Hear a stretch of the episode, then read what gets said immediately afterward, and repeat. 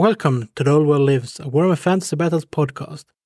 You can find us on Facebook at The Old World Lives, on Instagram at The Old World Lives, and you can reach us by email at theoldworldlives@gmail.com. And now, on to the episode. Hello and welcome to episode 56 of The Old World Lives, a Warhammer podcast and probably an Old World podcast in the future, given the recent news, but more on that in a few. With me tonight I have Niklas. Hello.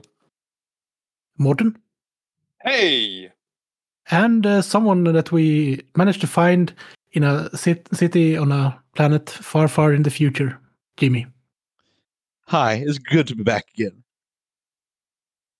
Yeah, it's been a while, hasn't it? Yeah, it has. Overtime, man. Yeah. Yes, my name is Mr. Overtime, and now my time has come. Fair enough, fair enough. So, let's start off with just asking, what have you done since... I can't even remember how long it was since last time. I was part of hosting a 8th edition tournament, which we also streamed live. Otherwise, it's been a lot of, fantasy games, currently playing a Necromunda campaign, and as we're speaking, I'm painting my old new Mordheim warband of what are they called, the Witch Hunters? Because there's an invitational going on in 3 weeks from now, and I need to paint my miniatures. Where? That's not. It's going to be in Stockholm. Oh, nice. So there's nothing like an invitational to get you hobbying in them? Exactly. I also know that you have been playing a 40k game quite a lot. Yeah. Yep. Recently started playing some Darktide, and it's super fun, but man, it's stealing my time. It's the classic, just one more round. I can manage one more round. And then it's 3 a.m. and you wonder what you're doing with your life. Just like every Monday. Yeah, fair enough. I get that feeling a lot now that I'm also working from home a bit. But enough about that. Niklas, have you been doing anything in the hobby since, what was it, 2 weeks ago we recorded last? Yeah, it wasn't that long time since we... had a chat. Since then, I haven't done any fantasy. I assembled some more Fire and Sword stuff. So I started a Norwegian army. Ooh. So it'd be fun to play against Swedes. And send off the Kickstarter is finished. So now there's a pledge manager thing. So I sent to get the rule books. Yeah, well, what faction did you go for the minis for the Kickstarter? Because I think didn't you ask that last episode? Yeah. So I was thinking, should I start a new army with this, with the Kickstarter pledge? Maybe something really niche, maybe Wallachia or Moldova. Or Moldova, I don't know. Is it Moldova or Moldova in English? Moldova, I think. Moldova. Moldavian. Yes. Pronunciation may vary, because we usually see it written in text. So, I was thinking if I should start another faction, but then I was like, no, Niklas, you already ordered some Norwegians, and you have Lithuanians. And I'm not going to have time to play with all those factions, because, that's what happens when you play a game. You have a bunch of factions. You only have time to play with one of them at a time anyway. Mm. So I was very proud of myself that I decided not to start another army. The Danes have Snapphanar as a unit. Of course. So I got some of those, actually. They haven't released actual Norwegian rules. I'll have to play them as the Danes, but of course they will be representing Norwegians. Okay, I can't play Danes, obviously. So the Snapphanar will have to represent like people from Bohuslän. Mm. Yeah. Another area that Sweden took around that time, but from Norway. Yeah.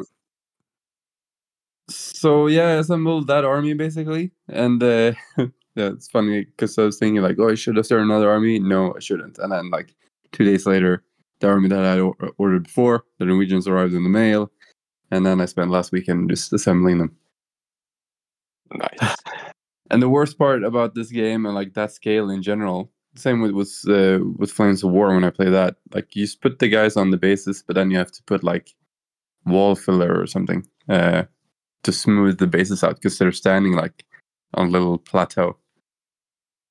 Ah, so that's what I had to do like all Sunday morning, putting back filler on bases. I can't say that I'm jealous. No, it's the worst. But yeah, that's my hobby. Nothing fantasy related. So what about you, Mårten? Have you done anything new? I haven't been on for some time also. So I also ran an event, which might be called the Island of Blood because it was on the island, and we will come back to that later in the episode. Yeah. Island is within quotation marks in this case. And so for that, I painted up a bunch of things for my Nurgle Chaos Army. I think the last thing I made was the plague drones. These big-ass insects, yep. Right? Yeah, we were talking about those last time. I think so. And then they weren't finished. But now they are finished. So most things are finished for the Chaos Army, except for the giant dragon that's lying here. But anyway, but I felt like, okay, that's good. That's nice. And then we talked a bit. I had my Dogs of War army there as well, just to show off. I mean, because I think that's a nice thing when you go to events. You just want to go and look at people's armies. So I thought, no, I'm going to put up everything I have painted so people can just look at it. And I can look at it and be happy about it. But then I looked at the Dogs of War and I was like, it was some time now since I played with them. And I had some regrets about their basing, because they were the first fantasy army I did, and that was coming from 30k, and I was like, no, it has to be grimdustrial and dark and cool. I'm a grown-up. I want darkness. So they have very dark bases. Like, I thought they're fighting in the mud. This is gritty things in, they're in Kislev or something. I don't know. But it doesn't. I mean, it makes their paint scheme doesn't stand out as nice, and it also looks a bit weird when you're playing on grass all the time. Well, usually. So I asked around, for some. What should I do? Some help, and everyone suggested going maybe for some more for greener bases. So I tried updating some of my guys with just green flock, and it looks really nice. I also made the borders, the edges. What do you call it? It's the bases. Yeah, the base edge. But yeah, so I made them lighter. I went for the classic Steel Legion drab, classic base edge color, and they look much nicer. I mean, it did wonders to the rest of the model. Sort of popped. The colors look much nicer now compared to the green. So yeah, so that was nice. I'm a brown edge connoisseur as well. Yeah. But I used to be a dark brown edge, like Rhinox hide, but that was too dark, I think. German, if you're a medium brown from Vallejo. If you're a black edge Chad like me, you can only spray your movement trace black, and then it's all done. That is nice. The base edge should be clean. It should be. They should be black. That's what I prefer as well in that case. But anyway, I went through my bits boxes and things, and thought, okay, where did I leave off the Dogs of War when I went over to the Nurgle army?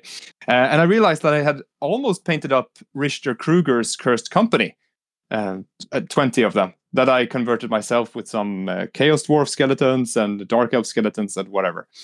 So I just finished those up, and that unit is now done. And I'm really happy with how that turned out. And I did it with the new basing straight away.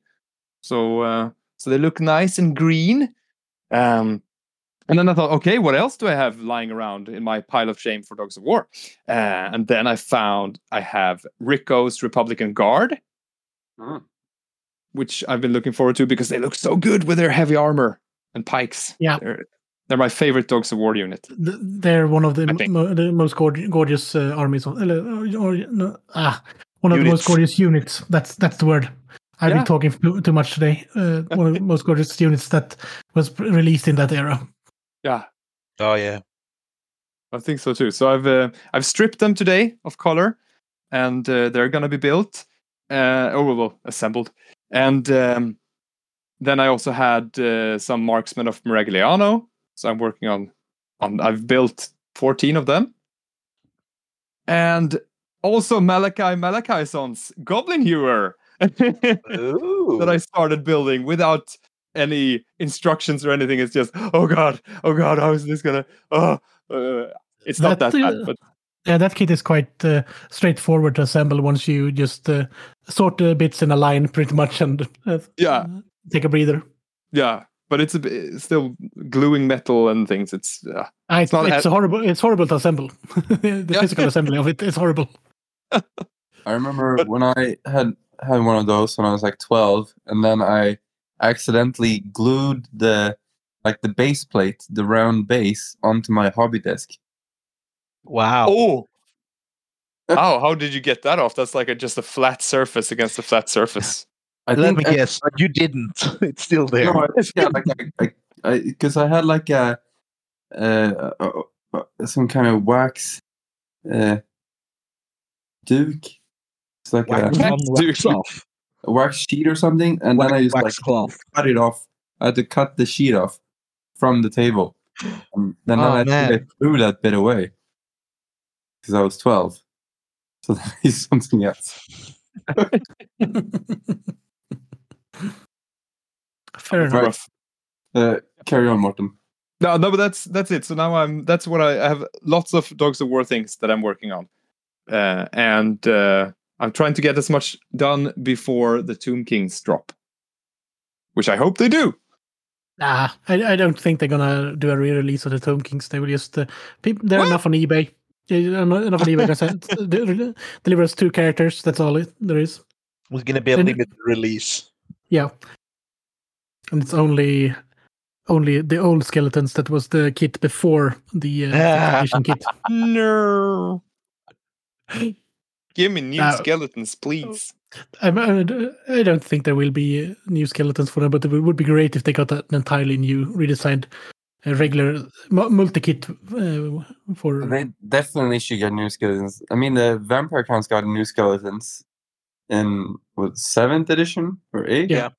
And they also have the Soulbite skeletons from Age of Sigmar, if you want to use them, that look great. Not for Tomb Kings, because they have more of a medieval soldier look, or pre-medieval soldier look, but great for Vampire Counts. Are those the ones you've built? Yeah. Yeah, they look great. I don't know. They don't look like human skeletons. I don't know what they haven't aged that well.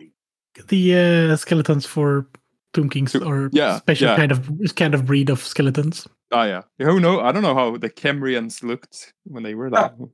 Massive fucking heads. Yeah, they were supposed to be human, but by going by the skeletons, they were probably some kind of alien race that landed in the Sentinel. Maybe they're like the Necromunda spearmen. He looks a bit strange. Or the hands. Yeah, or the bowmen with the massive heads. Yeah. Oh, Jesus. But, I mean, the bowmen, if you replaced the bowman's head with the heads from the spearmen, they look pretty fine. They look like the armored archers that they can take in a unit in the game. But if you use the one with the circlets and the lovely hair that makes them look that their heads are about 3 sizes too big for their bodies. Yeah, that's kind of special. Yeah. It's special. Speaking of skeletons, are like a weird mix. It's like putting the bowman head on a spearman's body. It's massive hands. No, the bowmen and sailors are worse than the hands for the spearmen. They're, yeah, I'm not gonna mention that here what I think of them, but they are.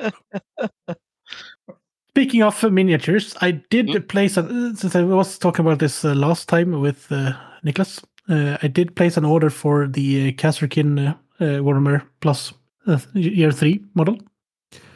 The one with, that's called Mårten's. Yeah. And I also, at the same time, paid the extra fee for the Carolina von Karstein model. Because why not?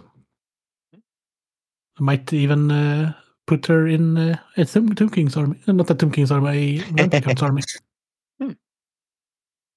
Well, after I've changed out the head, of course.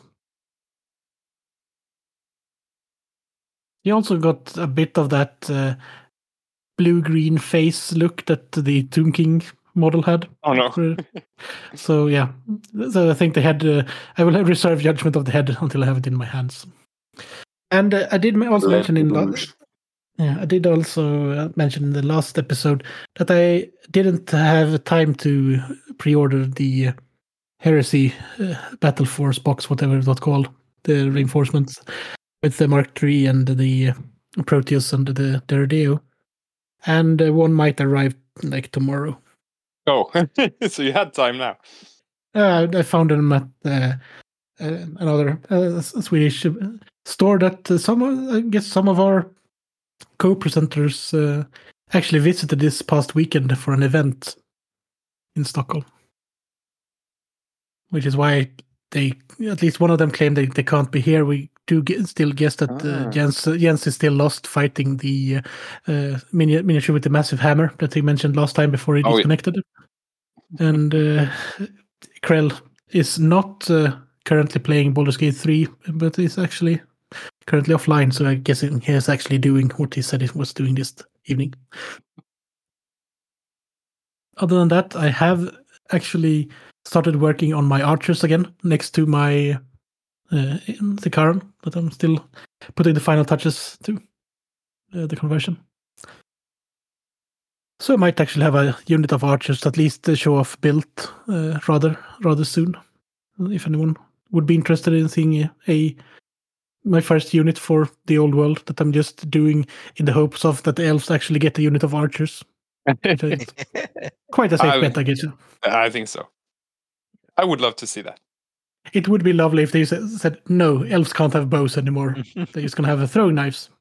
But yeah, they will be shown off sooner rather than later. It's my plan, at least. Now that I can hobby while I work.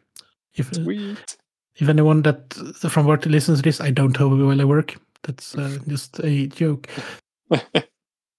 But I think we actually... Before today, early today, we had a plan to actually record today, given the little peninsula war that you were having, and they actually did drop quite a little nice bit of rules preview on us this afternoon from Games Workshop, and that is the first look at the rules for the old world. Yes, and that. Actually, looks pretty interesting. Yeah.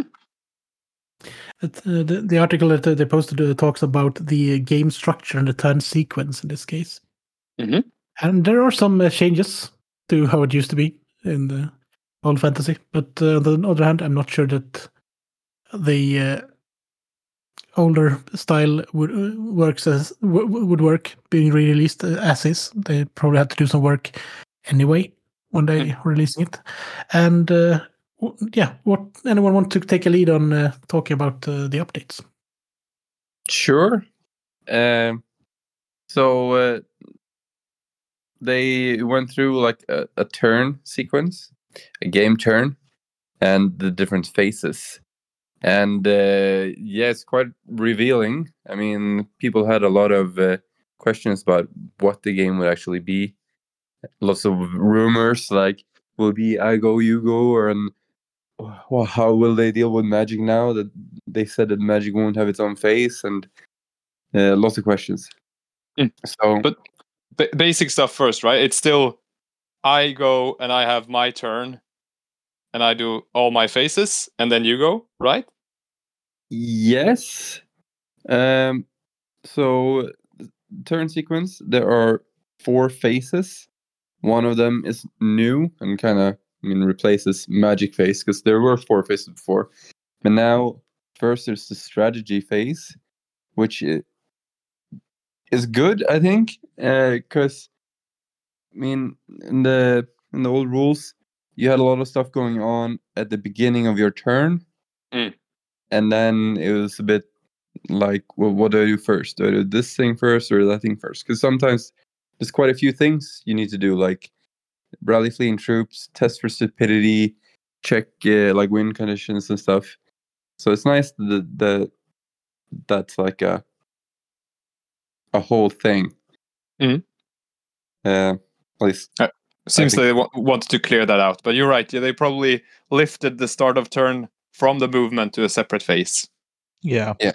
I also like they do mention those things you said now, but also that you like released fanatics in this turn as well. So that's going to be interesting, at least for a fanatic player like me. Yeah, you're just taking the rest of the goblins as a fanatic tax anyway.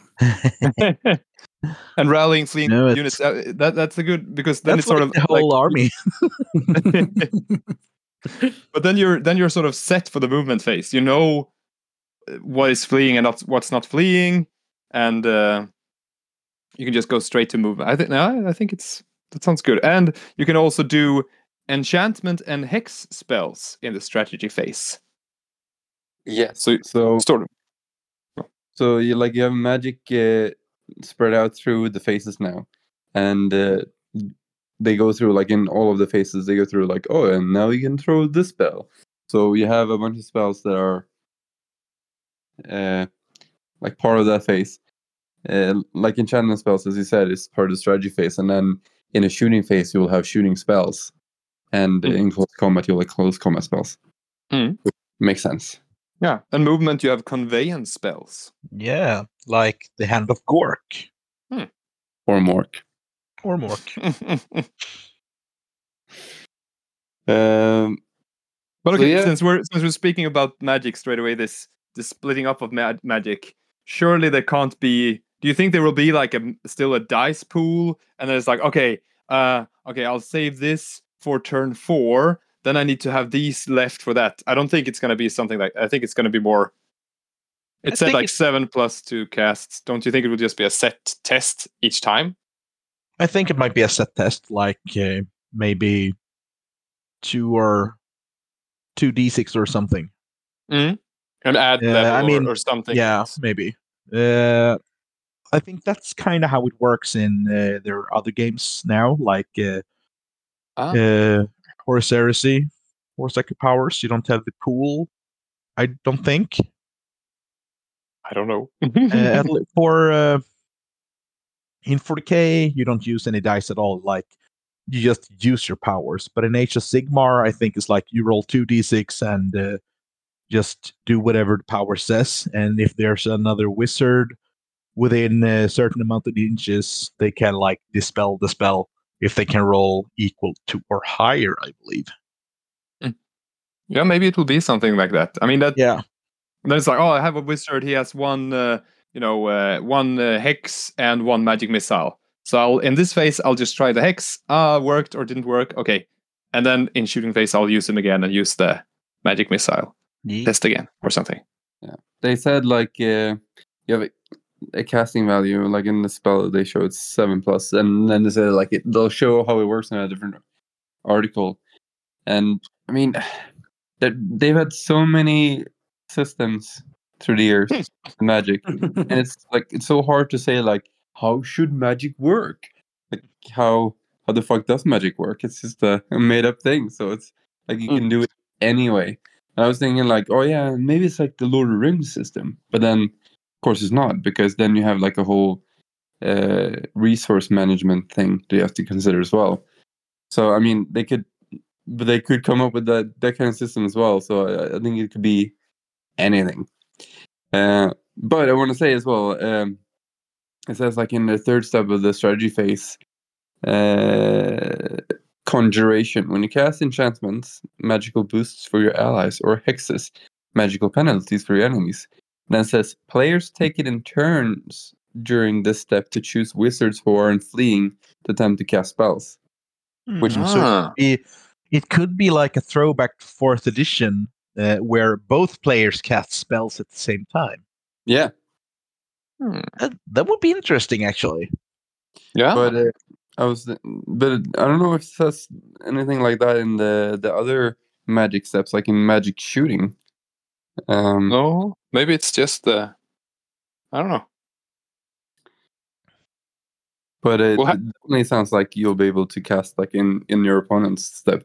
And I mean, I think what a lot of people will want to have that kind of magical duel thing as well.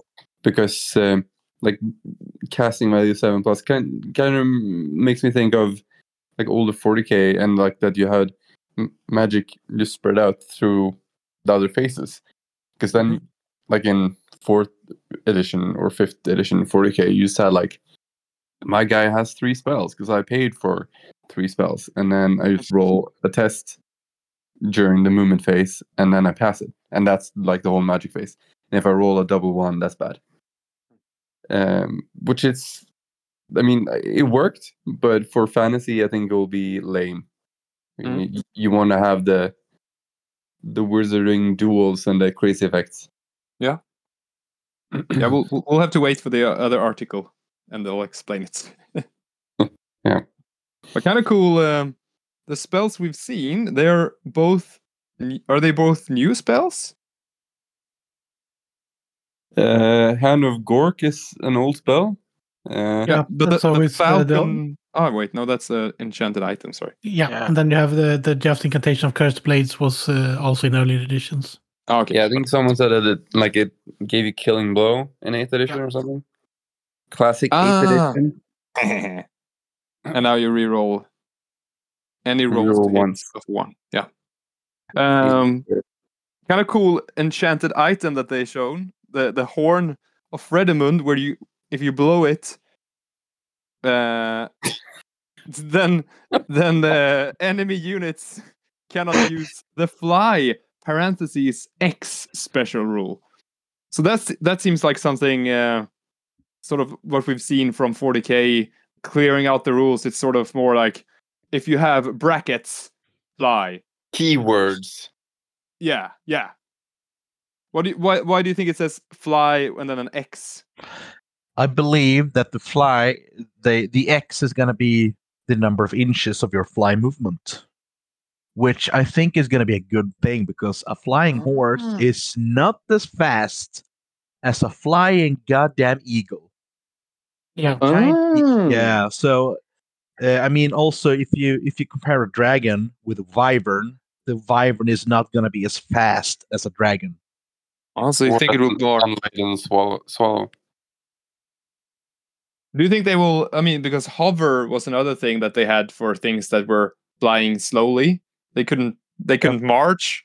I guess they could just include them in fly, but have a very low fly value or something. Yeah.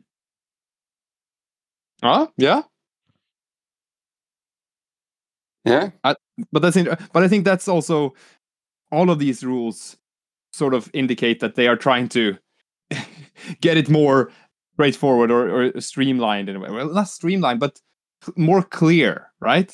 My friend Håkan always says this, that because he's been playing Magic the Gathering for a long, where the rule book is like a law book, you know. It's like, no, this has to be waterproof, so no one uses it or, you know, in the wrong way. So it's very clear, and you can't misinterpret anything. That's sort of what he it says. But and then he comes to reading the Warhammer book, where he's like, "Oh, there's fucking lore in the middle of this rule section. Why do they? You know, it's so unclear. It's like, what the fuck? I'm trying to understand this rule, and now you're throwing in, for example, a Pegasus is not as fast as a you know. Oh, did I tell you the tale of Sir Bartholomew with his flying Pegasus in the War of blah blah blah?" And it's like, oh, I just want to know the rule, please. And then, well, it gives you this rule. Oh, well, fuck, then I have to go to that rule and try to get the... Oh, sorry. Try reading the Necromunda rulebook. Is that better? New one. Yeah, I think it's worse. I mean, I love the rules of the new Necromunda rulebook, but finding things in that goddamn godforsaken book, I hate it. They even have an appendix in the back of the book, but it always like, check page 99 for this rule, and in the rule, check page 145. What the fuck? I hope they do. That's you down into the underhive, Jimmy. Yeah, that's just choose your own adventure rule. Next edition, it will just be kind of like playing the what's it called? Trygg Torkel. If you ever played that game, no, that's just something you just made up. No. This is a real Swedish role playing where you choose your own adventure. Oh. What was it called again? Trygg Torkel, the barbarian. Trygg. I will show you a picture of the book. Yeah, it's actually a thing. I gotta say, this is the best thing about the 8th edition rulebook is the index. Yeah, we are now a Trygg Torkel podcast and not a Warhammer podcast. I'm sorry. Yeah, and... the image of the book, there's a barbarian in the front, but the only thing he wears is his headband and a belt. The rest is his genital fluff. So what he's wearing is not, I repeat, it's not a cloth. It's his pube. Ooh. Yeah. So you roll a die and see what happens, and it's like Torkel meets a creature of the opposite gender, and then you roll on a table and see what happens. Mm. If you find like a drinking den, you can find your way back into a table where they're playing Dungeons and Dragons, and that gives you an extra life within the game because you're playing a game inside the game. Oh. To play this classical solo adventure, you'll need a pen and a 6-sided die. If you don't have a die or want to save some gold coins, then you can cut out and fold the emergency die on page 60.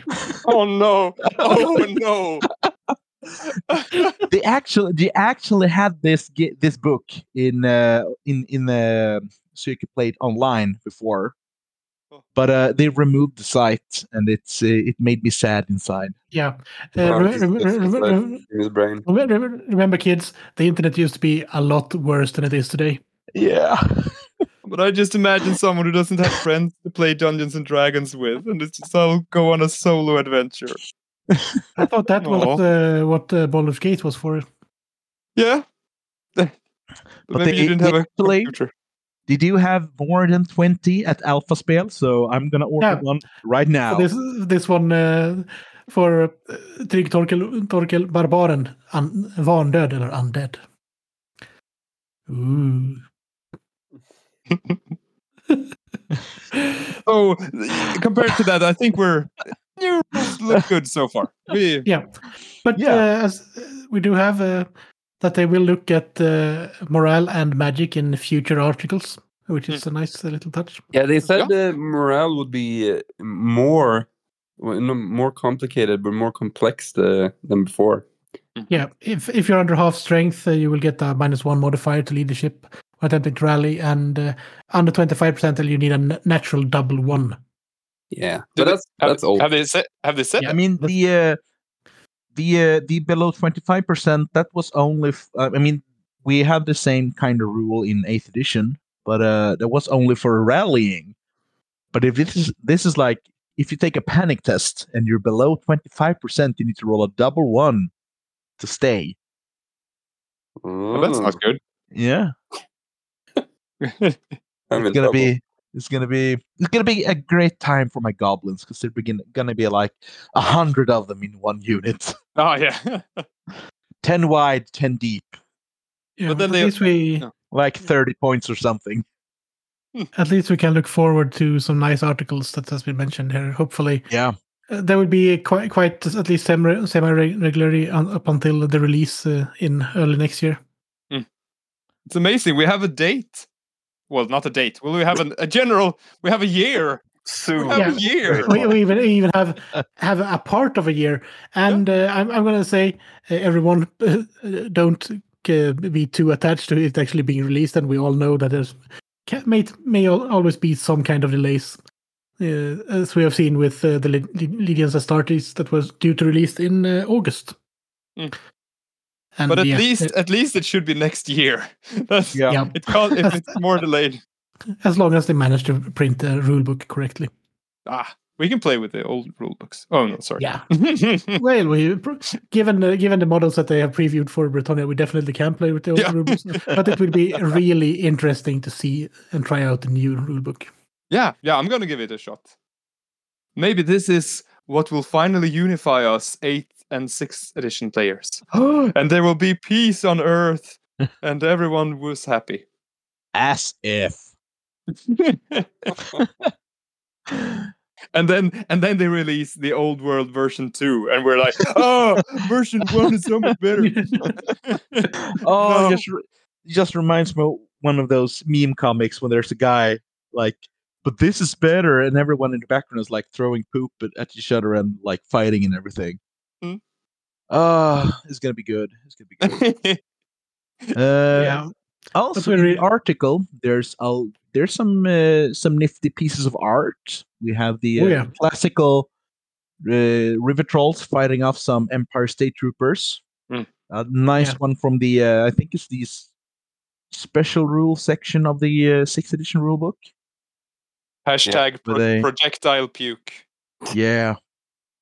At the bottom of the page, we have, I think it's Chaos Marauders fighting some orcs. Yeah.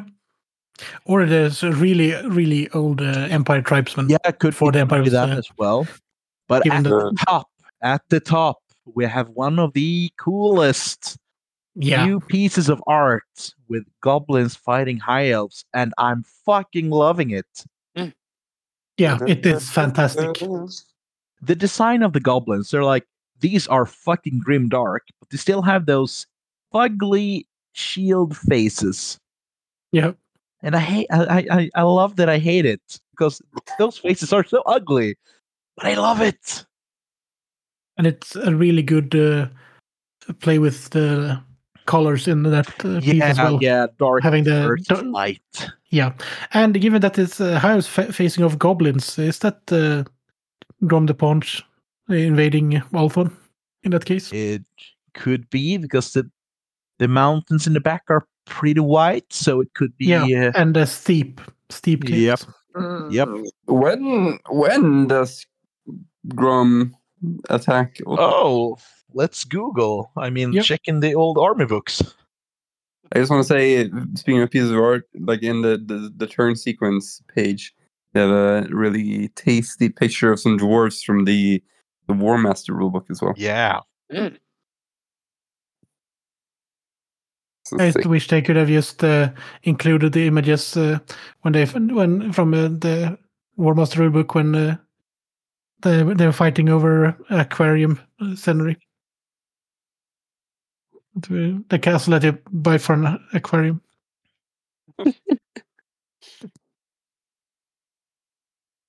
Make it black and white. Yeah. Tell us, Jimmy, when was the Grom? I'm trying to find it. Grom attack. But, okay, here. In the year Imperial Calendar 2410. Too modern. Yeah. Yeah. That was recent. That was yesterday.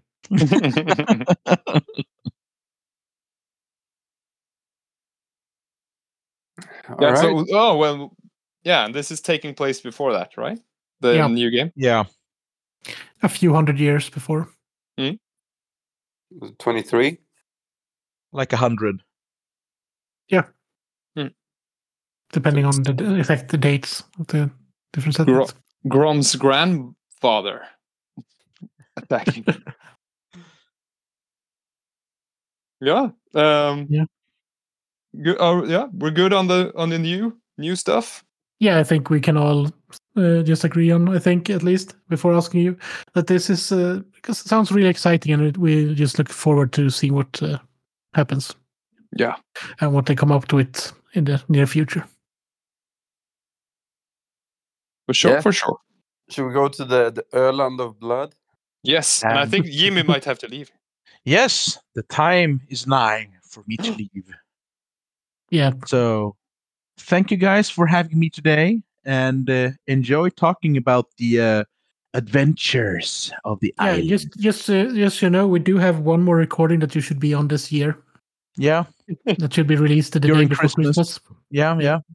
So at least that one. Hopefully you can join us for more than that, but we understand that life sometimes takes ways that we don't always expect them to. Yeah. Life finds a way.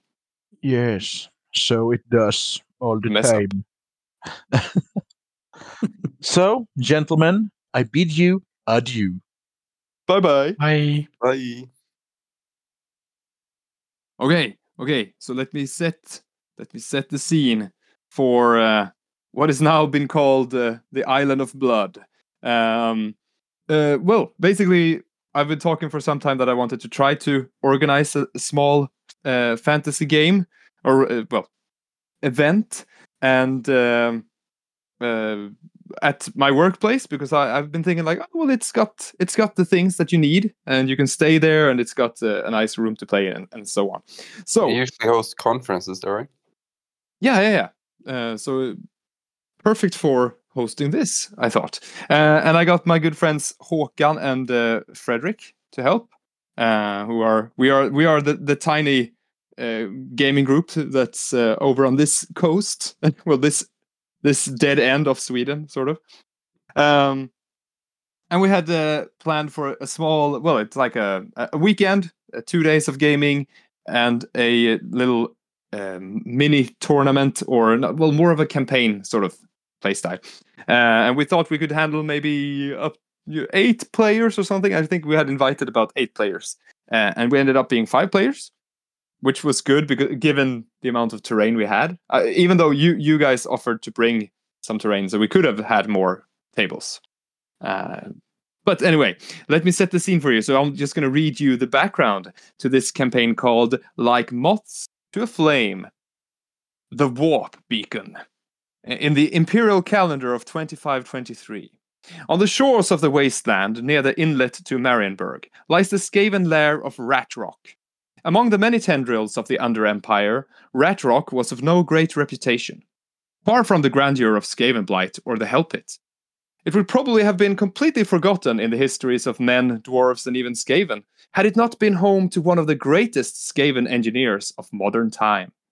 Elon Muskgland was truly blessed by the great horned rat and had frequent visions of grand contraptions.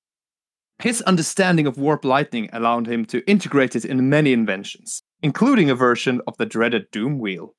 His other creations included a piloted doom rocket, which could be reused. The rocket, that is, not the pilot.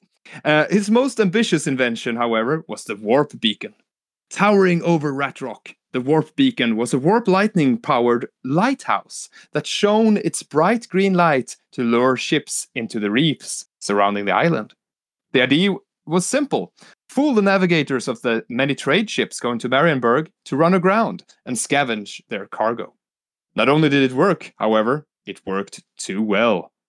While the warp lightning attracted ships, it burned like a flare in the minds of wizards, and ship after ship crashed into the shores by the beacon.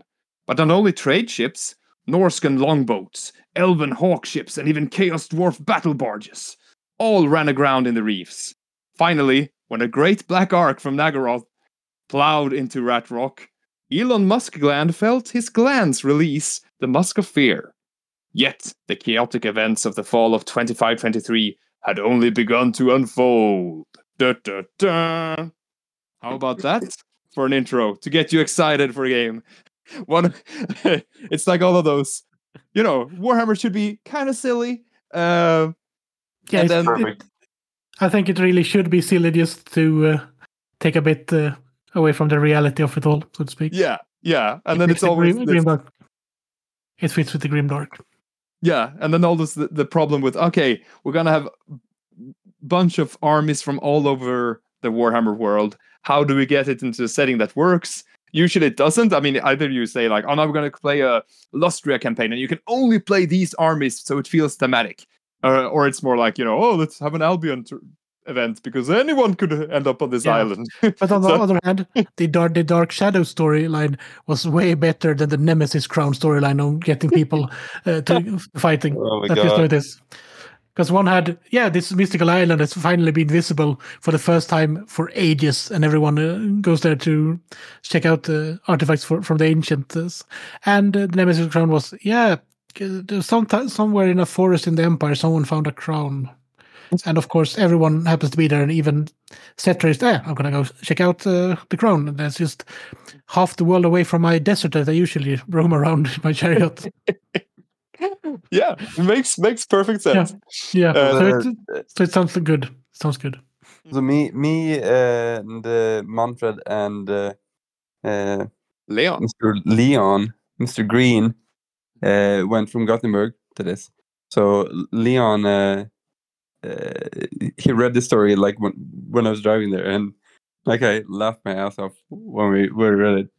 So perfect. I mean, it's a really good. Drawing point is way better than Nemesis Crown is just terrible but it's like a really good setting, like on the coast, anyone can go there. And I think, like, did you write it after we all said what army we would play? Or I had a rough idea, so I knew that you were bringing Dark Elves and Leon was bringing Lizard Men, Manfred was bringing Skaven, so he could bring an engineer as well, which was great because I was, I hadn't talked to him about it, and I was just like, there's going to be an engineer in the story. Could you bring one? Oh, yeah. And then so he brought Elon Muskgland to the event, which is awesome of him. And then we had me with Nurgle, and then Håkan with Chaos Wars. Because also, like, I thought I'd bring my Dark Elves because... like there's another guy from Gothenburg in your old gaming group that has like a really big Dark Elf army. So I thought, that'd be cool if we could like bring both of them and do like a Dark Elf invasion. But then they didn't come with in the end. So it's just mine. My Dark Elves. Yeah. No, and if you had been both of you, maybe we've changed the story to make more of an invasion. But this worked out.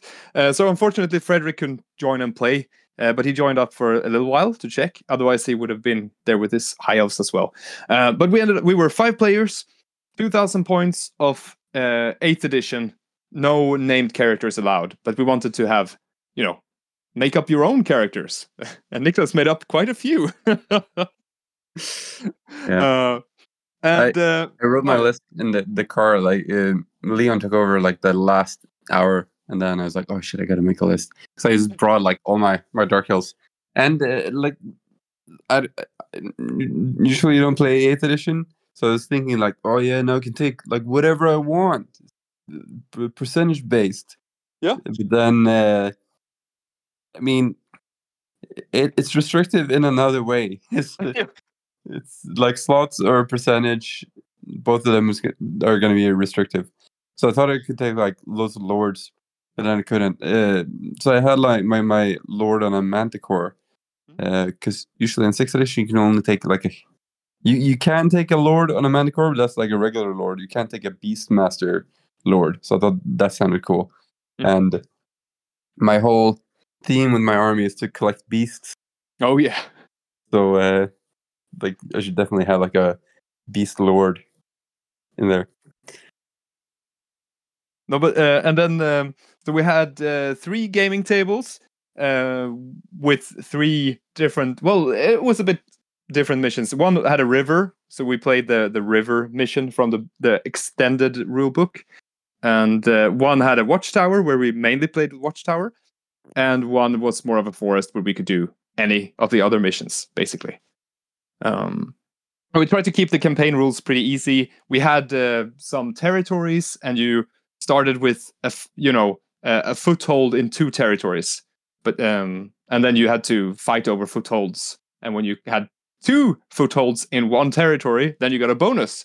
So they were either forest, river, or urban. And if you controlled a forest, then you got bonuses playing on the forest table. That was like the basic idea of the. Yeah. I really like this campaign system. That's like another thing. Like Leon was first reading that story, and like, oh yeah, it's a great story. And then like, oh, let's read the rules. And usually, like when you go to an event, it's like pretty simple campaign rules.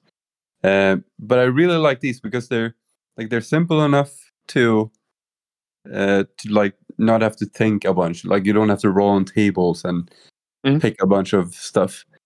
It's like really easy to get into, but also like you have a map and you have territories, which is like one of the big things that you want in a campaign. Like you wanna fucking draw your symbol next to something. Like I conquered this piece of land. Fuck yeah. Yeah. It was a very simple whiteboard drawing, but you're right. It gives like, what are we fighting for? I like that you feel. It's even better if you feel like, oh, I'm fighting on the river. Look, there is a river here, and we're fighting for a river or something. And that makes it, easier to relate to. So it was very simple. And hats off to Håkan. He's the one who wrote this together and made it look gorgeous as well. So he pulled the big, the heavy work here, the heavy lifting. It was a bit harder because we ended up being 5 and not 6 players. Chris. But well, to be fair, I was working nights for 2.5 weeks in a row before that, so. And I was working the evening when everyone had to travel to Öland as well. Oh yeah. We just hope that you get time for the next one. So I'll make sure to make time, given how much of compensation leave I have now. Oh yeah, that's good. That sounds good. No, but Niklas, do you want to tell us some highlights from some of your games? Yeah, I just want to say, like, first of all, when we got there, it was pitch black, windy as hell on this flat island. And then we just got out and like, where the fuck are we? And said like, you just passed through the gate of seriousness. Yeah. And then you show us around. It's like a really nice place, what we could see in the pitch black. It was really nice to see it the day after, though, when it was actually bright outside. It's a lovely place. You can see Sweden over the water. Yeah. You can see that it's not a peninsula. It's also funny, like, just want to say that, like, when we were driving back and like we could see the east coast from this island, and then we're like, see that? We're gonna go to that coast, and then we're gonna drive to the other coast. Weird feeling. Yeah. But the games. As I said, I usually don't play 8th edition, so I didn't really know what to do. So I just kinda went forward with stuff and did things that I heard were good in 8th edition. Throwing stick type and good spells. Yeah, but you could tell us quickly about your army. So I was playing Dark Elves. I had a Beast Lord and a Manticore. 2 level 2 wizards, which I realize now in 8th edition is not the way to go. You should have a level 4. Because like you get your level as a bonus when you cast, so why wouldn't you have a level 4? Because then you get like a +2 all the time. Yeah, and it's even worse with the dispel, because you just say, "Oh, choose your best wizard to dispel," and then if someone has a level 4, they get to add 4 to the dispel, so they just have a better dispel wizard. So I actually hope that they will change that a bit in the next edition, because it's a bit sad that it's like, "Oh yeah, all you know, it's always better to have a level 4. I don't know if it's always, but it feels like, yeah. Also, when I was building my army, I thought, oh yeah, fuck, you should have a battle standard bearer. Everyone has a battle standard bearer. Mm-hmm. And I was like, nah, fuck it. Like it doesn't really belong in any unit, so it just feels super forced to have it. So I didn't have that. Yeah. And then I have my new noble or highborn. I don't know what's called in 8th edition. Master. A master and a chariot. So I had a master and chariot with an ogre blade. It's like 4 different levels of a big sword. Yeah, a magic item, right? It's like big sword, ogre sword, giant sword. Or I don't know. So yeah. He had a big sword, and riding in chariot, and then I had another chariot, and then I had a unit of 10 dark riders, a unit of 5 dark riders, some corsairs, some harpies, hydra, and cold one knights. I can't believe how many. No, wait, no, you didn't have cold one knights. Oh no, I didn't. No. But I can't believe how many units. The Reaper, yeah, 2 of them. Yeah. Oh yeah, I use my shades. I use my Mangled Manhide Manflayers. Yeah. As shades, because I know that's also a thing. Like in 8th edition, they don't exist. But then shades can take great weapons and light armor, and they're super expensive. Like fuck yeah, let's do it. Yeah. And it's because of the Manflayer models that they can take great weapons in 8th edition. Yeah. So I thought it'd be fun to include this super niche unit. But yeah, like I basically built my army like I would in 6th edition, which is MSU, which is what I hear is bad in 8th edition, because you should have big units that can stay long and just chomp stuff. I think it was pretty good. Yeah, I mean, worked out well. I mean, just as comparison, I had 4 units. I had one Cygor. And then I had Chaos Knights, 10 of them. And I had a unit of Gors with a Shaman level 2. The big unit of Gors. Yeah, there were 20.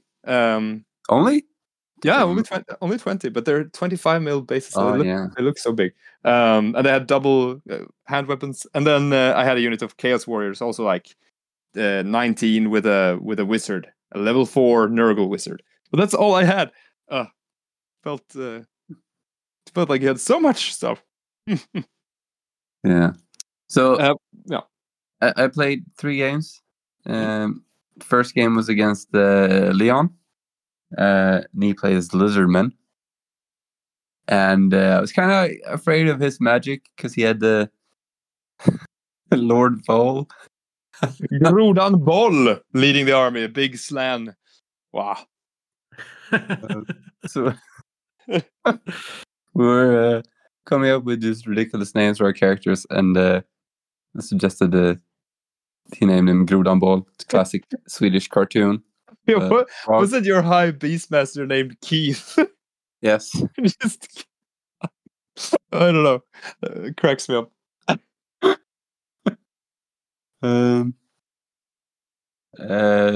So yeah, he had like a bunch of Saurus, a Stegodon, big floating toad, Croxigors, a bunch of kinks and salamanders, I think, also.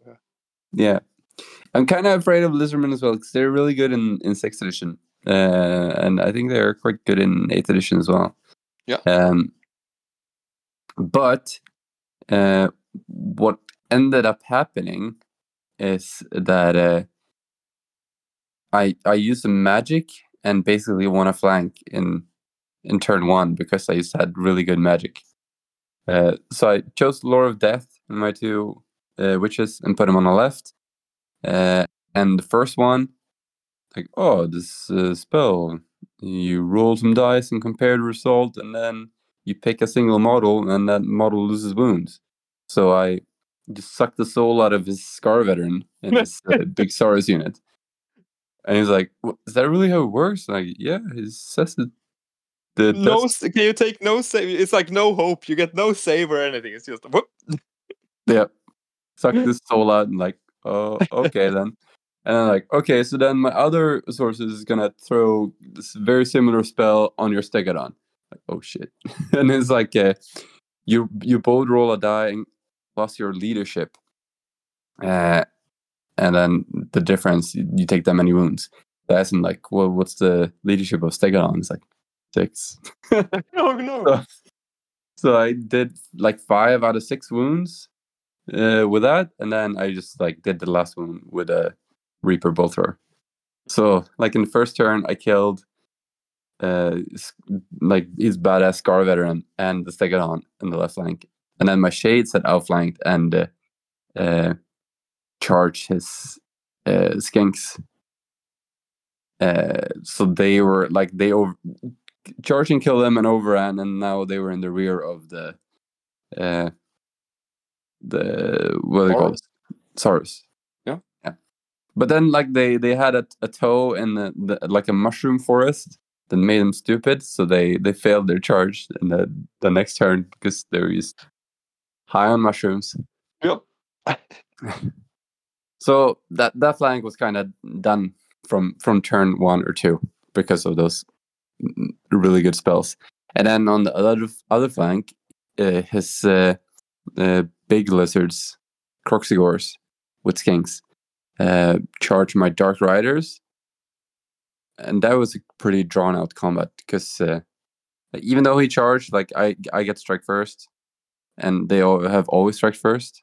So I first of all I got like 20 shots in stand and shoot with the crossbows, and then they have 10 attacks with reroll to hit, and then reroll to wound once because of the murderer's prowess rule. Ah, yeah.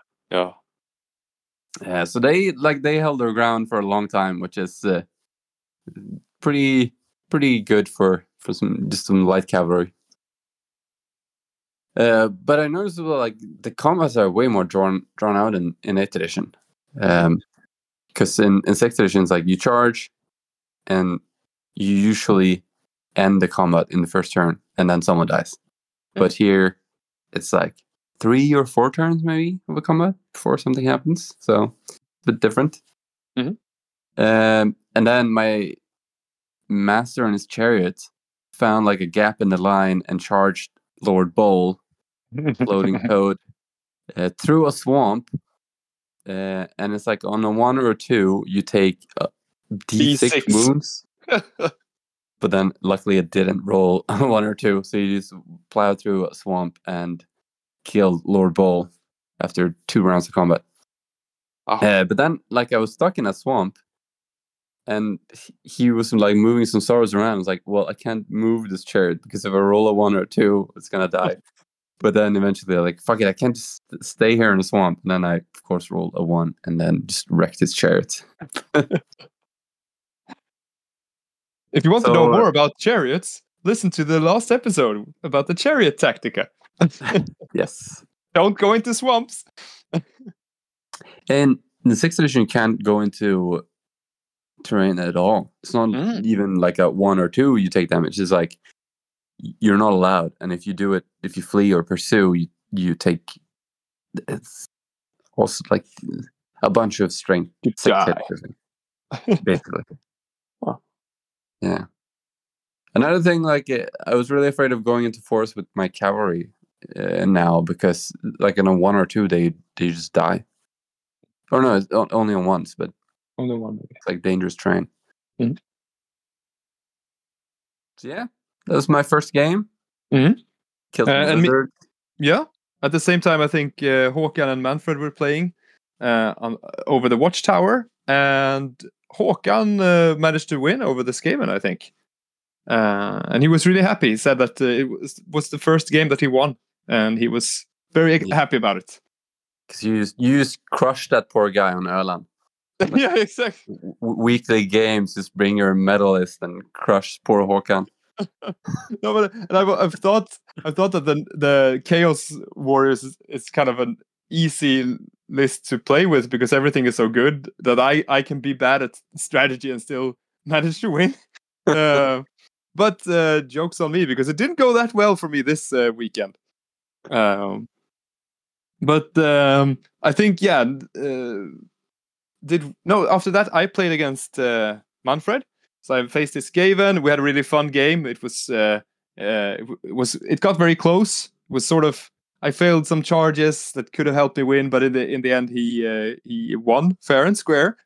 I didn't have anything that could beat his scary Hell Pit Abomination, and then he also had a Doom Wheel that was causing havoc everywhere.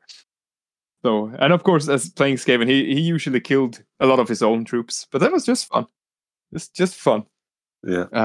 It was a great game. I liked it. And in the meanwhile, did you play against Håkan then? Yes.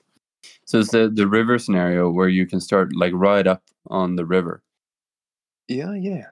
So I just thought, fuck it, let's go. He didn't have that many units. He did have a tank though. Yeah. Turned out to be a problem. Like the demon engine. Yeah. Sorry. From the Tamarkan book, like they have like an artillery train that can be pulled, and it's like the pulling part. Mm-hmm. And it had toughness 8 or something. And yeah. I don't know if it was it killed in any of the games? I don't think so. It's ridiculous. Like, what were you supposed to do against it? My bolt throwers are like strength 6. They're still wounded on 6s. Yeah. Maybe poison attacks. Unless maybe it has immunity to that. I don't know. Yeah. Well, he said like just lock it into combat, and then only the crew can hit you. And they're like two chaos dwarves. Mm. So they can't really do anything. So I guess that's what you should try and do. Mm. But like on one flank, I put both my chariots right up the river, and I was like, I better get first turn or I'm screwed. And on the other flank, I put the Hydra and some other stuff. Luckily, I did get first turn and just charged with the two chariots, and both of them rolled 6 impact hits each. Oh god! Oh! You just demolished that poor unit of immortals with blunderbusses, right? Yes, they exploded. Or immortals, Infernal Guard, I think. Yeah. Yeah, and also like I had some Dark Riders that crossed the river because in 8th edition they also have Scout, basically. It's called Vanguard.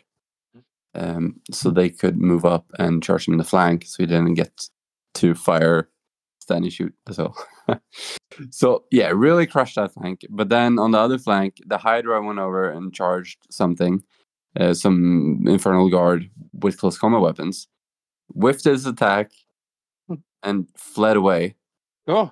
And then I had some other Dark Riders, I think they're also in combat. But they fled, and then his tank shot the poor fleeing Hydra and killed it. Oh. And everything went downhill on that flank after that. The tank just like demolished everything. So the game was to hold like the two crossing points. And on the left flank, I crushed it. And on the right flank, he crushed it. But then like in victory points, I had a marginal lead, like 120 points or something. Mm. I ended up winning that game from regular victory points and not from holding the crossings. Oh, that's nice. It's a close game. Yeah, it was fun. Like you could start right up to the river and get like first turn charges. What kind of river did you get? That kind of magical river. Oh yeah, with light magic or something. Yeah, light spells. Yeah. Did you get any spells from it, or was it just? I think, I got like a magic attack on me that didn't kill anyone, and that was it. Ah okay. Yeah, I have some traumatic memories from that river. Oh, light magic! Then it can buff me, right? And no, it did not. But after that, we got to face off. Yes. And we wanted to play a kind of crazy scenario because at this point Frederick had been there and he had given me a cockatrice that he had painted up beautifully. So yes. I had quite a collection of monsters, and you had a monster catching army. Yeah. Yeah, and like, we were thinking, like, well, how can you use your monsters? It would be cool to have them for some kind of scenario. And then we were looking through the Termicron book, and then thought, like, oh, well, let's just add them into our game. Like, how do we add them? Oh, just have them come on from random table edges.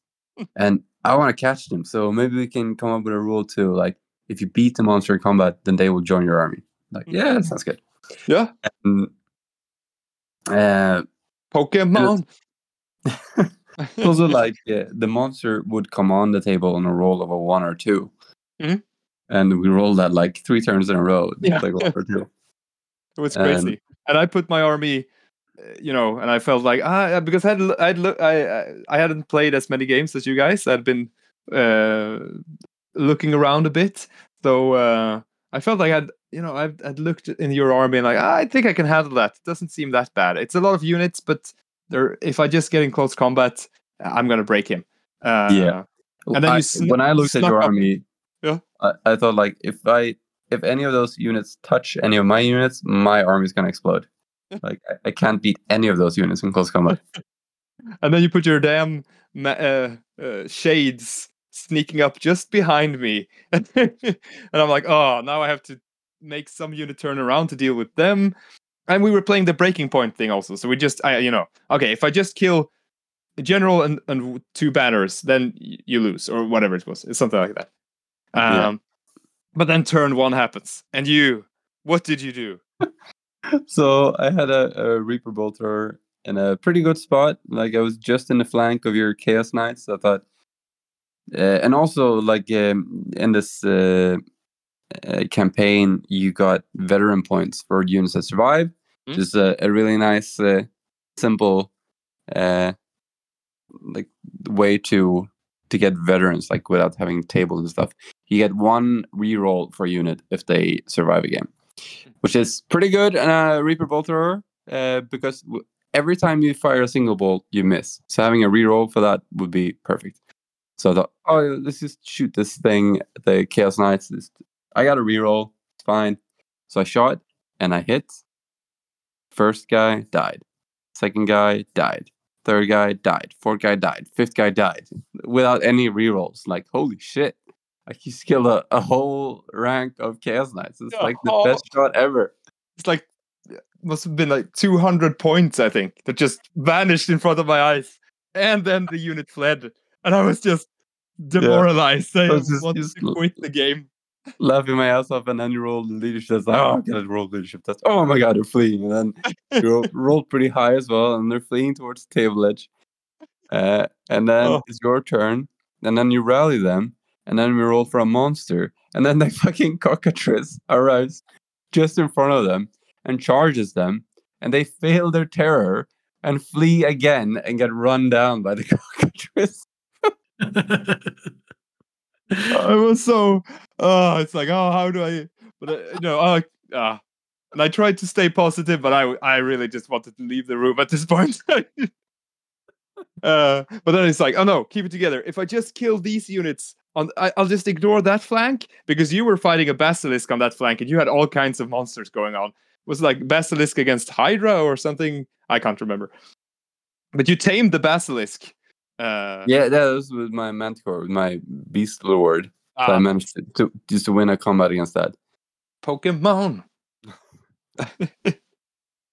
But then the Cockatrice, after running down your knights, it was like right in front of my army and charged my Hydra. And then it beat my Hydra in close combat. So my Hydra was fleeing, and then the Chimera that I'd just taken over charged the Cockatrice. No, the Manticore. You also took a Manticore, I think. Yeah, but that was later. Then it was the Basilisk. The Basilisk charged the Cockatrice and killed it, so I couldn't take it over, but I had to feed my other new pet, so... Yeah. And 2 other demoralizing things happened. I sent my Chaos Warriors, which was my other tough unit, to hunt the Manflayers. Stupid thing, because they were skirmishers, so they could easily evade me around this house that you just shot me, run around the house, shot me. And I'm like, just you wait. When I catch up, I'm going to give you such a beating. But I never caught up with you. And then, oh, there's a chariot over there. It's going to try to charge my gores, but it can't make it. It needs like an 11-inch charge. An inch charge. And you just... I don't know. Yeah, because you turn your gores around to move them. Everything on the left, the middle. Yeah. So then, like I had a perfect side charge, but it was very far. So I managed, and I got like a really good impact hit and killed a bunch of them. And I think they failed their leadership test and ran, and then a manticore showed up right next to them.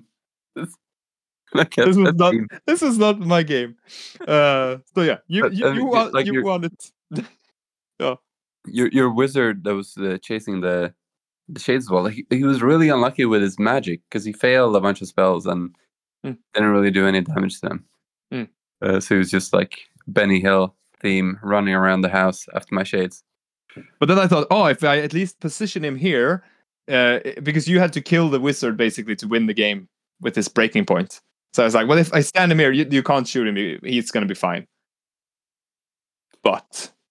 Yeah, but then I used the Lord of Death and you sucked his soul out. I don't know, like, are those spells used really good? Is Lord of Death really good in 8th edition? I think so. I think it seems to be. It's such, you just snipe out things that are so valuable. But, well. Yeah. And also, like, the Manicore that came on to your gores, I charged that with my Manicore and put my Beastmaster's lance right up its asshole. I don't think you model an asshole on that particular monster of yours. No, I think it's got big balls though. It does. Maybe pierce the balls. Anyway, I tamed that one. So then I had like all the monsters that were converging on your lord. And then you were like, oh shit, he's got to hide behind this house. Like 2 manticores are coming, a chimera, a hydra. My gorgon just died to some bolt throwers. Oh, just gotta hide here, and then just like suck the soul. That was a tough game. It was funny playing that game as well because like your friends from Öland were like, this is what we must do to beat Mårten's chaos army. So you reaper bolt throwers. Yep. The meta is gonna change. And then I think that was the end of the first day, and we just had some drinks, had some gammeldansk, and played some video games. Because some of my other friends came by just to look at this chaotic event, and so we were some more people playing Switch and stuff. It was good. And then the next day, you played Fire and Sword against Manfred, right? Yes. And Leon and Håkan played. Yeah. And they prepared everything the day before. They were clever. Like rolled all their spells, deployed all of their armies so they could just like get up and play straight afterwards the day after. Yeah, it was impressive. I showed up a bit late and a bit tired. I knew I wasn't going to play the first round anyway, so I was a bit tired. I'm going to say as well, like we brought by Fire and Sword. It's a really great game, really like well thought out rules, but you'll never have like the crazy Warhammer moments of Chaos Knights being eaten up by a cockatrice. Yeah. I can't remember how it went in their game. I know that they were playing the Watchtower and Håkan controlled it since last game. He had the footholds. So he was in this Watchtower with some Infernal Guard, which are very hard to get rid of. And Leon charged and he shot and he fired, salamander fire on the tower, so it was burning and everything. And slowly, one by one, the Chaos Dwarves were dying, but still they held out. And it's just, I have to take the Watchtower. What the heck am I gonna do? And then I think at the end there was just one guy remaining in there, And then Håkan's hell cannon scatters wrong and hits the tower and destroys the Nost. So it's sort of like, well, if you can't have the tower, then no one can. I'll just blow it up myself. So I can't remember how that game ended. But anyway, looking at the map, it was pretty clear that the Dark Elves had just conquered this entire map. And they were the clear winners of the event. So you got a little prize also, and that was that. Yeah, Håkan brought some 54 millimeter models. Yeah, some big boys. Generic fantasy figures for painting or role playing or stuff. So that's nice. I got some orcs that I thought could, or actually it was Leon suggesting, like, oh yeah, you could use those as ogres. Like, I want the orcs. Perfect. Thought it'd be cool as mercenary ogres. Yeah. But yeah, the Dark Elves controlled the maps. We had taken all the monsters. We had enslaved Lord Ball. Yeah. I was imagining him like in a Princess Leia slave costume, and like have a sexy Dark Elf who sit on a throne with a leash to Lord Bol. And maybe this will have to happen to the next. We'll see what happens, because pay an artist to draw this picture for me. Yeah, but it worked out well, and I think we definitely want to have a similar thing again. That's what we. And maybe then when the new game drops or something, we can definitely handle more tables at the venue. So, yeah, it's a really great place, and you have basically a hostel connected to the place as well. So it's a perfect place to stay there as well. Mm. So I just asked some of the other players if they wanted to add anything to their experience. Håkan says that. He learned that keep it simple, stupid is a good motto for running a campaign like this. And it should be simpler the way... I don't think it would have been a problem if we were an even amount of player and everyone played at the same time. Now we always had to have someone missing a game. And then that ended up being mostly me, because then I could go for lunch, get lunch and stuff. So we'll see how we do with that. It does. I think that works kind of well. But he has asked us on the podcast that he would like a sort of a review of all the different campaigns that have been dropped over the years, like Mighty Empires, Blood in the Bloodlands, and so on. Would have been great to hear about the different campaigns that are out there. The one we played was based on, I think, Mordheim, he said, with the foothold.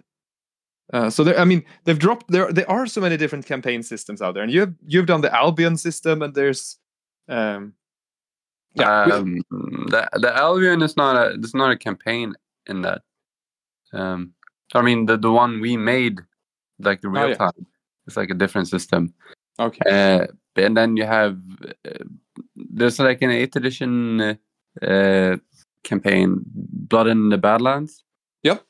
That Håkan said that he would like to try out. I think it's a bit more complicated.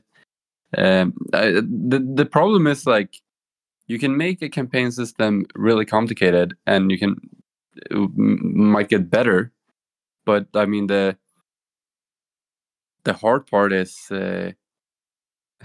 getting people to actually play it. Like, if it's too complicated, people are not gonna bother reading through it, especially if they don't have a lot of time to do it. And it's really hard to have a campaign system that's just over a weekend. I think this is a really good system for that. And especially, the amount of players that we were now, maybe if we would have 20 players, that would be a pretty messy map. Yeah. I really like this one. And we also tried the Border Princess campaign system that's in the back in 6th edition rulebook. Mm-hmm. Kind of similar to this, but then you also get territories that have different effects from the beginning, and then it's like you fight someone and you get grudge points, and then if you win over someone you get effect that territory once, but then if you have enough grudge points you can try and take it over permanently. That's a bit more complicated, but it's, I mean, kind of system, kind of simple when you think of it like that, but like to have a bunch of people bookkeep the kind of different territories they have and grudge points, that will be very messy, like in the heat of an event that's just over a weekend. Yeah, that could work for your friends if you're playing something over time, but yeah, you're right. No, I think Manfred and Leon agrees. Manfred is the one that's pushing for Island of Blood, so I think that's settled now, that this event series will be called the Island of Blood. And Leon likes... Yeah. What? I said, so you claim. And Leon likes the different tables with different missions and having them standardized. And that's something that we learned from the 30K events, and the BSK guys, I think, are great at having that. You know, you come to a table and you should, we're playing this. Here is everything you need to know about this table. I think that's great. So, we're gonna... It was really nice with the very specific terrain as well. Like, you have a river, you fight over the river. You have a tower, you fight over the tower. Yeah, makes sense. You have monsters, you fight with monsters. I think the monster mission's gonna have to be in now. I think we're gonna have a monster table for next year or something. We'll see. Yeah, and I'm definitely hoping to increase it a bit. Mårten? Mm-hmm. Is that when you bring your Chaos Dragon? Ooh, maybe. The whole campaign was just surprise Chaos Dragon. Yeah. The whole campaign would just be me against everyone, and it's just one table where it's just Chaos Dragon against everyone. Could be a fun... Yeah. I mean, imagine that would be a fun evening game, right? Put together a team of 3 characters, 1 lord and 2, heroes. Everyone does that, and they have your dragon hunting team, and then everyone's fighting against one dragon trying to kill it. Should make a new version of the dungeon crawl we had at BSK once, Mårten. Oh yeah, that was awesome. That's true. Yep. Lots of things to do, but I'm happy that it worked out, and I think everyone was excited to do something similar again. So we will see. Keep your eyes out in the future, and maybe then trying out the new old world rules. Yeah, Will definitely be the new old world. Yeah, yeah. I'm thinking a Bretonnia force consisting of only black knights. That could be painted until there. Yeah, I must say, everyone had fully painted armies. Lovely to see, and they're such nice quality as well. Really, that's all. It's so inspiring. I'm so happy when that happens. And I've just loved just sitting here listening to you to talk about the event, because I really wanted to go, but.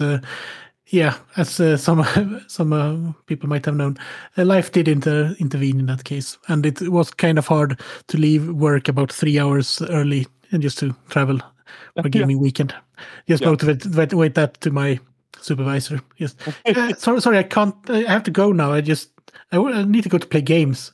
But then next time you're gonna be working from home. You could be there for the whole week. We actually have internet on Öland, so we could probably set up something for you. Well, we know at least one cupboard that has... One closet that has internet. Yep. But I think that's it, right? We should wrap up this episode. Someone to train up an elf army to play me. Yeah, I can. I probably will. I have... quite a hobby drive all of a sudden when I used to need to turn about 180 degrees from my work and to my hobby area, and just having the hobby to keep me sane. Yeah. You need to put your tanks aside. Put some elves in your hands. Ooh, that's a good idea. I just need to put elves in the tanks. But do we have anything else for this episode? No. Do you find I feel quite finished with everything we talked about. Yes, yes. And so cool that we have got to see new rules today. Ah! Crazy stuff. Thank you all for listening to this episode. I've been Chris, and have a nice evening, or whatever you say at the end of the night. Yes. Tack och godnatt. Goodbye. Also, ball in this case is spelled B-O-L-L. I just want to mention that for everyone. Yes, yes, yes.